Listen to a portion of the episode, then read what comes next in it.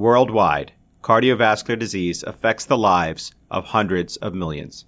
Dedicated cardio nerds everywhere are working hard to fight this global epidemic. These are their stories.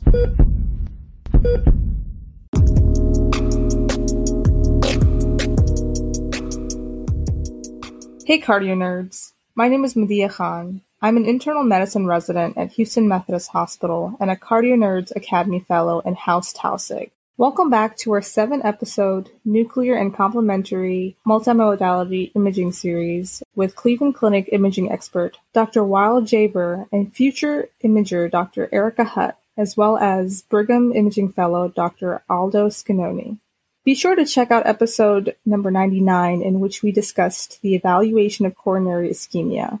In this second part, we learn about the evaluation of coronary microvascular disease. Stay tuned for future episodes where we will cover myocardial viability testing, anomalous coronary anatomies, cardiac sarcoidosis, cardiac amyloidosis, and prosthetic valve infections. We thank you for subscribing to and supporting the Cardio Nerds.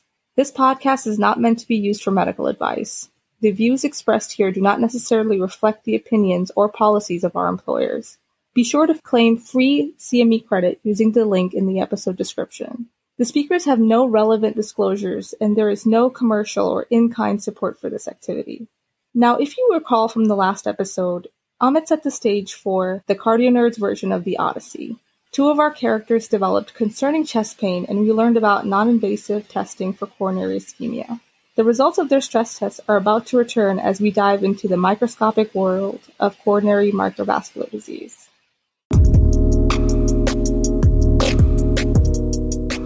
We just got the results back for the treadmill SPECT for our suitors. Let's first start with Antinous. His SPECT revealed a large, reversible LAD territory perfusion defect. He was taken to the local cath lab where coronary angiography, much to our surprise, only showed mild non-obstructive coronary artery disease. And I, I, have to say, as as a future cath fellow, there's nothing more disappointing than fully expecting epicardial coronary stenosis that you can do something about and not finding it. Hmm. So it sounds like maybe the SPECT uh, was false positive result. Jefe, when would you look beyond the epicardial horizon?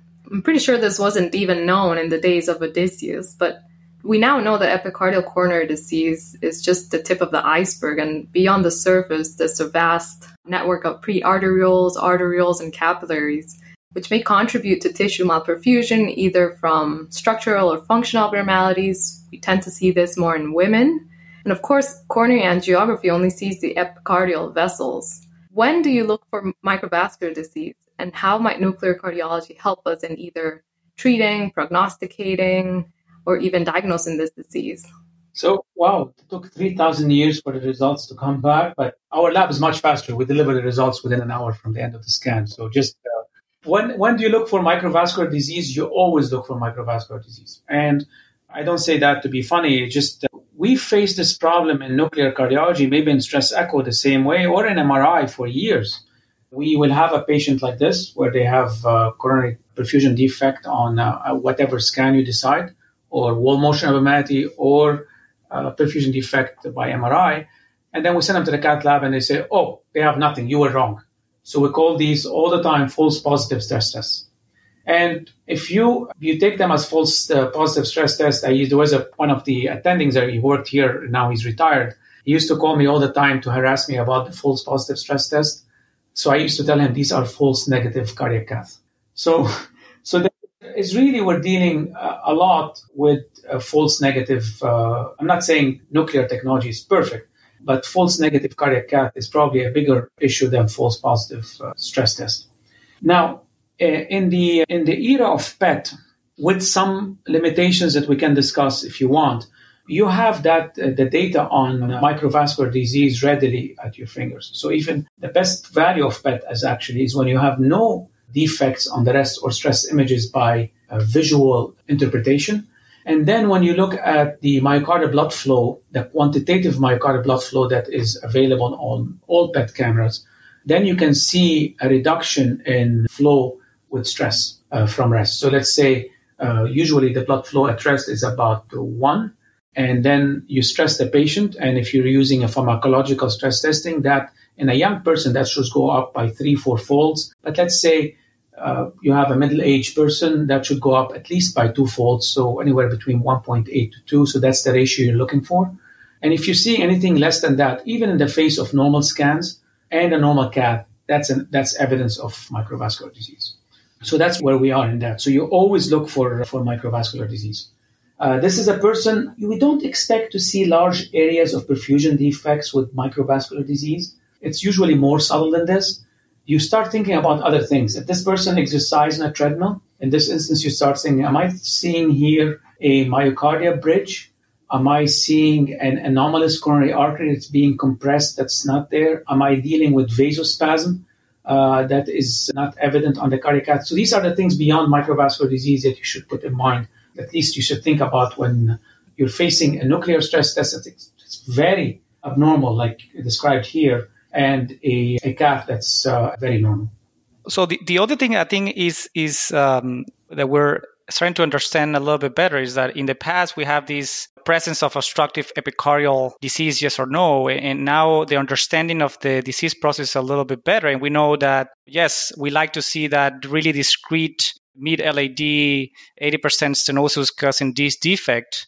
But we know from invasive studies that sometimes those quote unquote non obstructive disease, diffuse non obstructive disease, uh, when you have disease through the whole length uh, of the vessel, uh, uh they can be uh, obstructive and, and, can lead to uh, perfusion defect. So I think in those cases in which you see that and, and, and, a cath comes back as non-obstructive disease, I think it's important to go back and see how the vessel looks. Is, is this a vessel that is diffusely diseased throughout? And, and that might be one of the reasons and, and why this patient having this. And often these three entities of very discrete epicardial uh, disease, diffuse disease, and, and, and microvascular or vasomotor microcirculation dysfunction, they all mix together. So just want to make the comment that you don't need necessarily to have that kind of severe disease to in the epicardial vessel to actually cause uh, reversibility. That diffuse non-obstructive can do it too.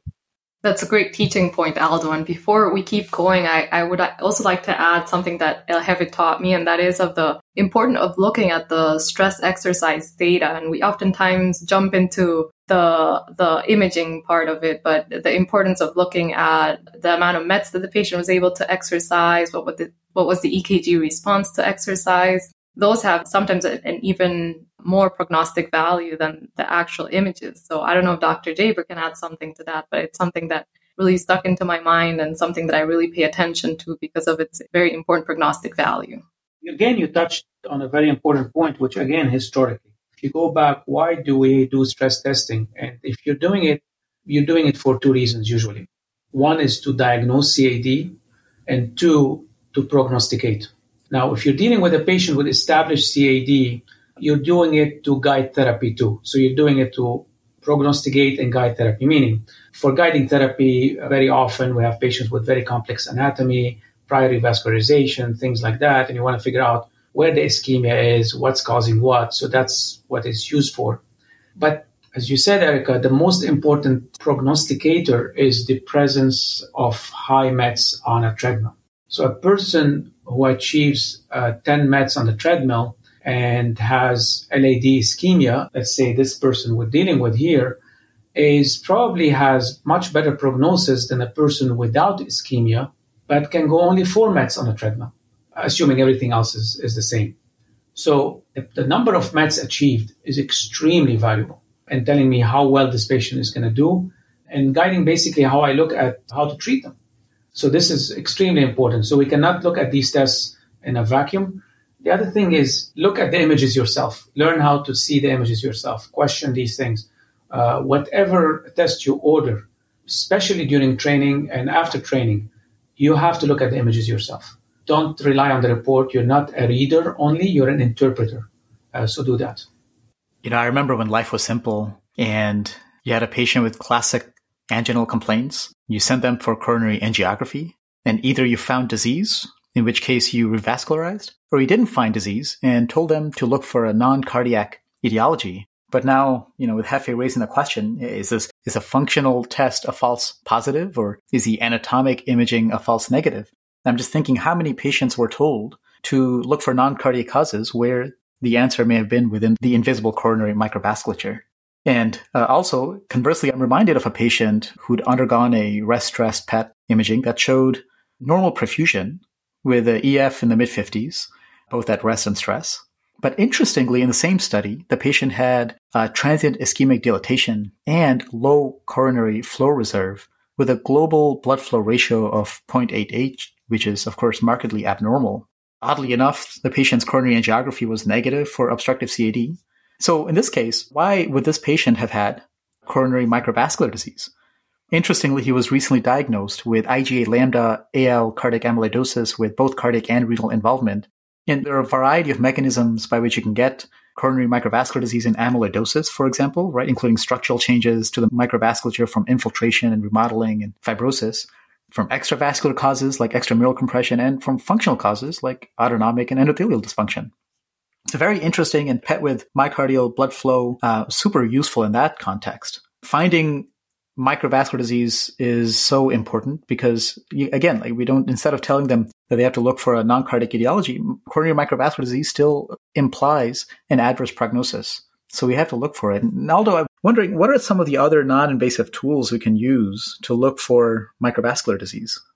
Yes, I mean, it, it, you know, uh, that's an important question that you bring. And, and before we get into that, it's important to recognize that this microcirculation is key in mediating all the adjustment of the coronary circulation as we go from resting to, to exercise. And, and, you know, when we talk about microvascular dysfunction, we're talking about changes in the structure, but also changes in the function. And unfortunately, uh, as of now, we don't have the technology to really look those uh, you know vessels are really really really small so we can only rely in function and we can look at the function of these vessels through myocardial blood flow it's important to recognize that as you pointed out in your case is that stress testing with or without imaging is neither sensitive or specific for myocardial disease. And we need to get to that absolute quantification of myocardial blood flow with non-invasive testing or with invasive techniques. So having said that, I think the winner as of now is PET imaging. Uh, before I get into the other potential uh, modalities, I think PET has the, the most robust and validated data behind not only the diagnosis but also the prognosis of myocardial blood flow. Uh, having said that, there are other modalities that are getting or trying to replicate that, and, and, I think from those, probably stress MR is one of the one that is getting there. You know, one of the issues with stress MR is, in the past was just how hard was to process and how lengthy the process was. But now new technology is, is now available. So you inject your gadolinium rest and stress, and, and with different mathematical corrections, you can come up with what the myocardial blood flow is based on the gadolinium concentration. And, and now there, all this is happening at the scanner right after the image acquisition, make it really fast. And we can see when we do this a lot, and we, we can see that compared to the classical uh, subendocardial perfusion defect from coronary, sometimes this microvascular disease can be a little more patchy and mid myocardial, and it usually comes along with people who have myocardial disease, uh, uh, hypertrophic cardiomyopathy, or you have hypertensive heart disease or amyloidosis, as, as, as you're referring to your patient. So, so there's this kind of pattern that we're trying to figure out if it can be enough to discriminate. And also, we are obtaining absolute flows. So, so you can come up with a similar approach that PET. There are some papers out there that are trying to use this flow and the presence or absence of uh, perfusion defect to try to come up with a, a diagnosis of you know microvascular versus uh, epicardial, assuming that there's no obstructive disease, and, and it's still in the works in there. So moving into Doppler echocardiography or stress echo, uh, one thing that we, you know, the community of uh, echocardiography have done f- for a long time is just pulsing the mid to distal LAD so usually this is done, done with a vasodilator. So you get your resting images, you, you put pulse wave Doppler, you measure the velocity at that particular area at the LAD because it's the one that is easy to access and imaging are a little bit better compared to the, you know, RCA and the circumflex and you just measure your velocity uh, at rest and stress, and you get kind of a ratio uh, and what's the the the myocardial flow velocity reserve. And, and there's some uh, literature out there suggesting that this, this can be used to one prognosticate people with epicardial and see left main LAD, see if that's significant, but also has been linked with macrovascular dysfunction, but again, uh, not as robust as PET. Finally, I think is cardiac CT. When you acquire a cardiac CT, you can acquire just a single picture in time uh, or you can do a serial imaging as the contrast is traveling in a kind of a first pass perfusion like we do in MR. And through kind of calculation, you can again try to determine uh, what the myocardial blood flow is and, and try to kind of derive your blood flow and reserve in, a, in an attempt to get to the microvascular dysfunction questioned.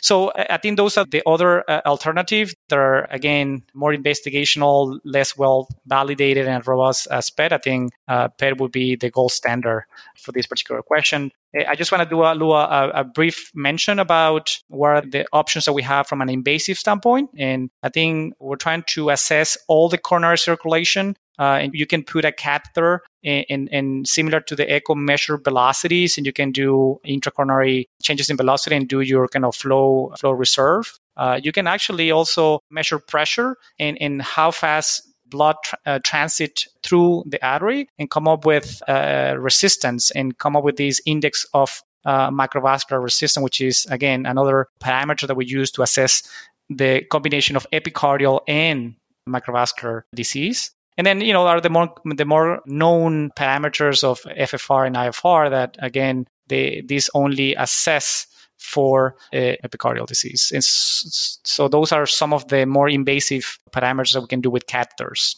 Aldo, thanks for that whirlwind tour of multimodality imaging for microvascular disease. And so if I understand it, what whichever non-invasive modality we're using, whether it's PET, CMR, echo CT, really what we're trying to get at is what is the adequacy of tissue level myocardial blood flow? And so if the myocardial blood flow is abnormal or inadequate, then that is reflective of the totality of the coronary tree, right? And so that doesn't tell you if it's an epicardial problem or a microvascular problem. But if you pair abnormal myocardial blood flow with an anatomical evaluation, either with a coronary CTA or a coronary angiography, and you don't see epicardial stenosis, in the context of abnormal myocardial blood flow, that probably indicates microvascular disease. And then clinically, we've got to shift gears to managing those patients symptomatically and then also from the preventive perspective. Is that uh, is that fair? That's exactly right. I think to be able to diagnose uh, microvascular, you have, I mean, you have to uh, exclude epicardial disease. And, and then you can do that non-invasively with a coronary CTA or, or invasively with, with a cath. You have to establish that first. And then in the presence of a, a flow reserve that is impaired, then one of the differential there is microvascular dysfunction. So the other point that I want to bring, which is a little bit going back to, to PET, one way of, of looking at uh, microvascular dysfunction is you say, as you well said, if you have an impaired flow reserve, uh, less than two, that could be from epicardial or, or microvascular all together. So when we do PET, we acquire flow quantitation in there. So when you do your polar plot, although the evidence f- for flow in PET is, is, more about global, so with better spatial resolution, we're able to detect flow by segments. And one thing that some groups are doing out there is that they're trying to determine if there's a gradient between the base basal segment of that particular coronary distribution to the distal segment. Let's say we're talking about the LAD, we can get the basal anterior to the most apical segment, and you try to determine if you have a gradient. We what some people have called quote unquote PET FFR already from a non-invasive strategy with PET in a patient in which, let's say, there's no coronary calcification in a patient who has impaired flow reserve, that the flows at the base and the flows at the apex are reduced, but they're the same, and you don't see a ratio or a, of less than a, a 0.8 uh, for FFR, you can potentially anticipate. And again, I'm not trying to say here that you can diagnose, but you can anticipate that patient might probably have more diffuse disease or microvascular rather than just a discrete stenosis in the epicardial vessel because you lack that gradient, which is the FFR. So those are the areas in which PET technology is evolving, and uh, we will have to stay tuned to see that pans out to be the case. But I think it's, it's something that we always uh, look, especially in these patients with concern for microvascular. Wow, that that is you just blew my mind. That is so fascinating. So I'm just trying to picture my mind. Say a patient has a 90% stenosis in the mid LAD, in uh, the epicardial mid LAD. The base of the heart, which may be supplied by a diagonal branch that already came up before that stenosis, potentially would have adequate flow. Whereas further down in the heart, the mid segments, and certainly the apex of the heart, you'd have uh, progressively decreasing flow reserve because you're downstream from that stenosis. However, if instead a different patient has diffuse microvascular disease affecting all of the arterioles and capillaries, then it doesn't matter whether it's base or apex, and you wouldn't see that gradient. Really, uh, what a brilliant way to use that construct mathematically and, and try to predict epicardial versus microvascular. That's exactly right, Amit. That that you described it very well. That is fascinating. And I, I, have a question that I'm not sure has an answer, but when you talked about the polar plots and when we're doing regional myocardial flow reserve, you know, we cut the myocardium in, in these segments where we choose the LAD, the left circumflex, and the RCA. But that's really made by us, right? We sort of choose and, and pick the region. But I would imagine that in in reality, it's not as simple as just like a puzzle that you just break into the LAD, the circumflex, and the RCA, because there's so many different anatomic variations in terms of codominance or dominance. Has that been ever studied or is that validated in any way? No, I, I think that those are, are uh, efforts uh, that are ongoing to try to validate this. Uh, I think makes sense from a pathophysiological standpoint. But going back to your your initial question, I think it, it, all depends on your reconstruction. Then you have to be very careful when you reconstruct and post-process your images, so a way that you you're trying to the area that is coming as the mid anterior or basal anterior is going to reflect more or less the mid and, and, and, basal anterior. So, so you have to be a little extra careful with your reconstructions. But again, this is very at the beginning, and, and we'll have to see if this pans out to be a, an accurate way of predicting that or not. That's why, like when we talk about these, um, especially myocardial blood flow and absolute quantification, the current 2020 understanding, at least for PET, is use the total for the heart rather than the segmental a lot of data are being built up about the segmental part, which will include whether it's LAD, RCA, circ. The system right now, the system, most systems you have will give you that, uh, will give you that output as far as segmental.